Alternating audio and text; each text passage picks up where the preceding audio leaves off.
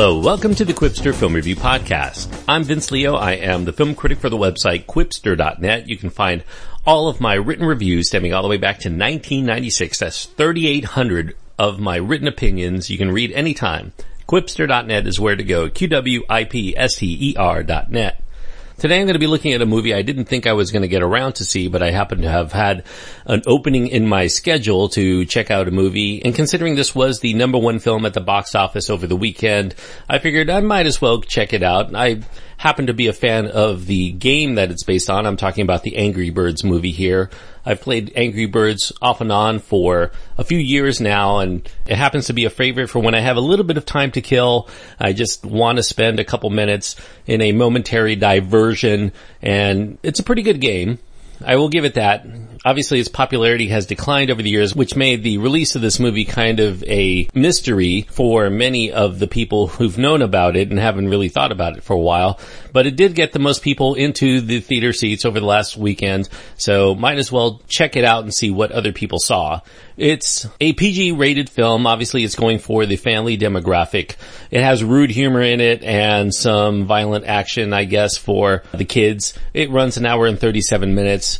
The vocal talent includes Jason Sudeikis, Josh Gad, Bill Hader, Danny McBride, Peter Dinklage, Maya Rudolph. Sean Penn gets a credit even though he really doesn't have a line in the film. Somehow he provided the voice of one of the characters that doesn't really speak that much or, or really at all. Uh, Keegan Michael Key, Kate McKinnon, Tony Hale, Hannibal Buress, Ike Barinholtz also provide vocal talent here. The directors are first timers Clay Kaytis and Fergal Reilly and the screenplay is by John Vitti.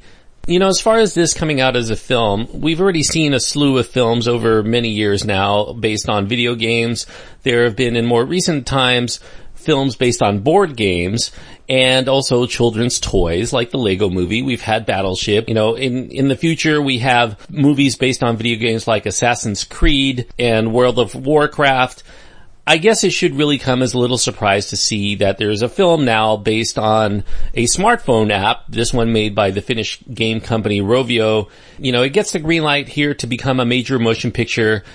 It's one that many, many people have played, both young and old, from all walks of life, in many countries around the world. Angry Birds has over 3 billion downloads and counting, so you know, when you have a property like this and you have the opportunity to make a movie, I guess you're gonna go for it. Even though a lot of people don't consider it a hot property, at least not as hot as it used to be. The game does have a very mild backstory to it, even though most of it is just the in-game action.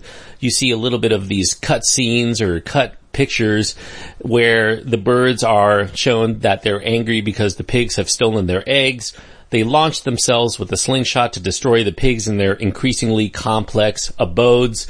Each cartoon-like bird has its own traits and powers that make them either stronger or weaker against various building materials in the structures that are erected by the green pigs.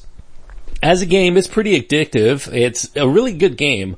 I'll give it that much. It's a very quick and simple diversion for those times when you're just needing a little time to kill between actually doing something with your life, something productive, I presume, maybe not, provided your life isn't really spent playing games on your phone or tablet. Maybe that's all you do. I don't know. Now this film, as I mentioned, it's somewhat tardy coming out to the box office. Had this come out two or three years ago, it probably would have been a box office juggernaut of a sort. But, you know, as it is now, it, you know, it has to compete with the likes of Ratchet and Clank and a few other things. It's just trying to find that little window where it can gain enough money to recoup its profits and perhaps even drum up enough business in order to justify making a sequel or two. The popularity has been declining in recent years. Perhaps they're thinking that this might even rekindle interest into the game as well. It fleshes out the characterizations of the various bird types and the pigs. As far as the pigs go, the bearded one gets more screen time.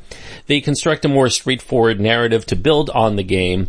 Jason Sudeikis is the main voice here. He plays Red, also known as Eyebrows. He's the hot-headed cardinal, like one would presume, I guess, who frequently doesn't see eye to eye with his feathered flock around him on the island they all reside in called Island. That's all fictionalized for the purpose of this movie. The non-flying birds, none of them can fly except for apparently the eagle, which is why they probably need a slingshot in order to dive bomb into the pig homes. They think that they're the only beings in the entire world until one day there's a ship that drops anchor on, literally on Red's home. It destroys his home and it makes him an instant enemy, but the other birds seem more friendly toward their new pig visitors, not knowing that the fun and the friendship that the pigs are ostensibly bringing is merely a ruse. It's kind of like a Trojan horse to get closer to grabbing the birds' precious and delicious eggs from right under their beaks. Now it's up to Red, the only naysayer of the pig's intentions, to try to figure out how to get the birds against these pigs and to save the eggs and to get them really angry. That's why it's called Angry Birds to take on the Porker stronghold before the swine have had their dinner of their offspring.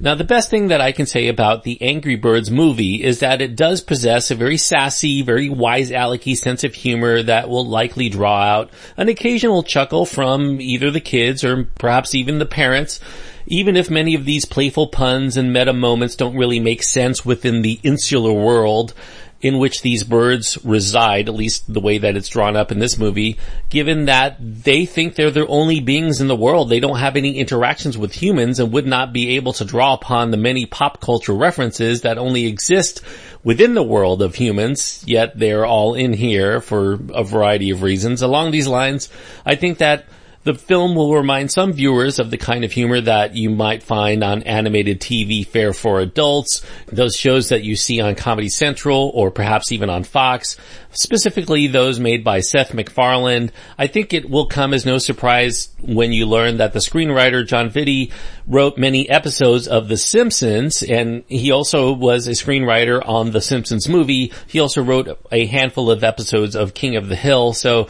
it really is in that vein. It really does draw some of its gags toward adults as well. A little bit of cheeky humor, a little sassy, a little impudent, and that's what you're going to get from the Angry Birds movie. The choice of voice actors works well for the film. I'll give it that too.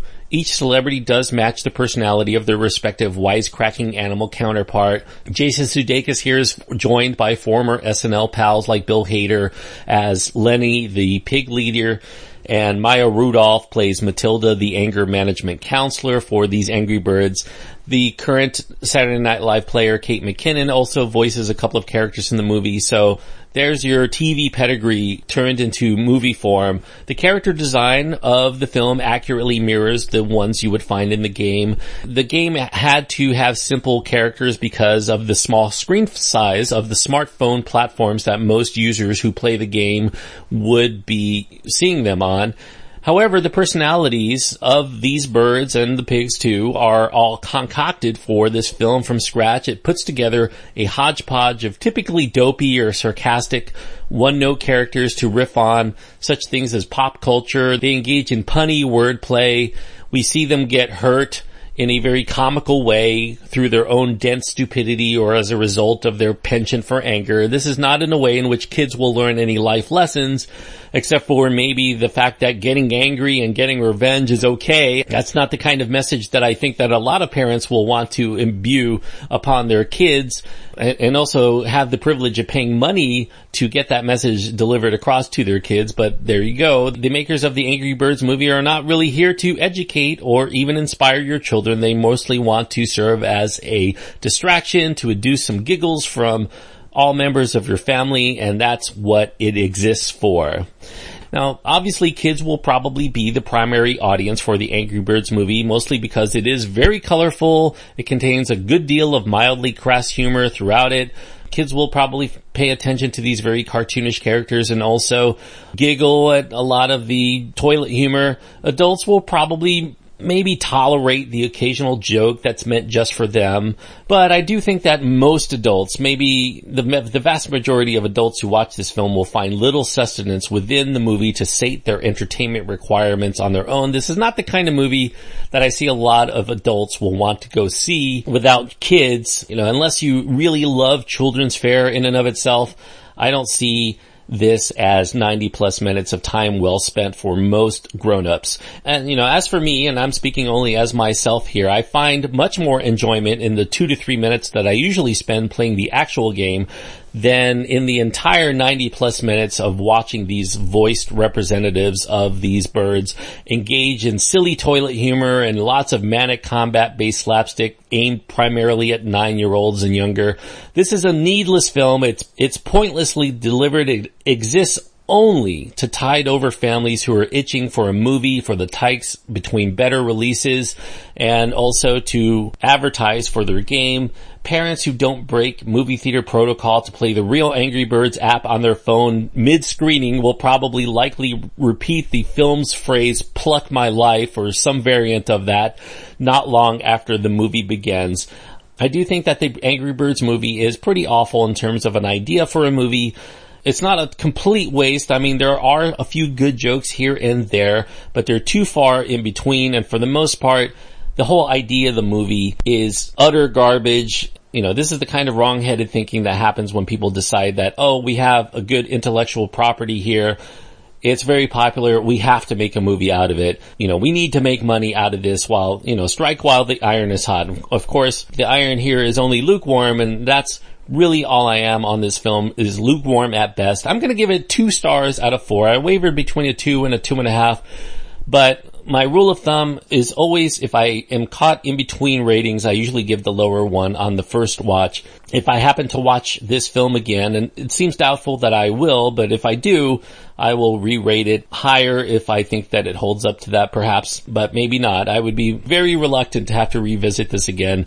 Uh, I had a hard time really keeping my attention to it the first time around. So two stars is what I'm giving the Angry Birds movie. So that's the review. I hope that you enjoyed it. If you did, I do encourage you to click the subscribe button and you'll continue to get my podcast downloaded into your player of choice all throughout the year. Also, if you want to write to me, you can go to my website, I have my contact information there. I have links to my Twitter feed and my Facebook page, so you'll always know when I post a new review, whether it's the podcast, I usually post those on Twitter, and what my written reviews, I usually post on Facebook whenever I do a new one. So you can find all the information at the Qwipster Film Review Podcast site, qwipster.net. Q-W-I-P-S-T-E-R dot net is where to go. If you want to show your support for this show, the best way you can do that, really the only way you can do that, other than to send me an email and give me a kudos, is to actually leave a review for others to read on iTunes. That definitely helps a great deal. There's something about the algorithms there that when people leave reviews, it does help the show actually increase its exposure there. Uh, I don't know how it all works. I just know that it does. So Anyway, we got some movies that I'll be reviewing over the course of the next few days, including Alice Through the Looking Glass and A Bigger Splash and The Meddler and a few others. So you'll want to keep the subscription on there to get the reviews. I've already reviewed X-Men Apocalypse. If you want to know what's going on with that film, check out the Qwipster Film Review podcast. It's actually my previous episode to this one. Until next time, I do hope that you enjoy your time anytime you get to go to the movies. And if you do see Angry Birds and you agree or disagree, send me a note and let me know what you thought.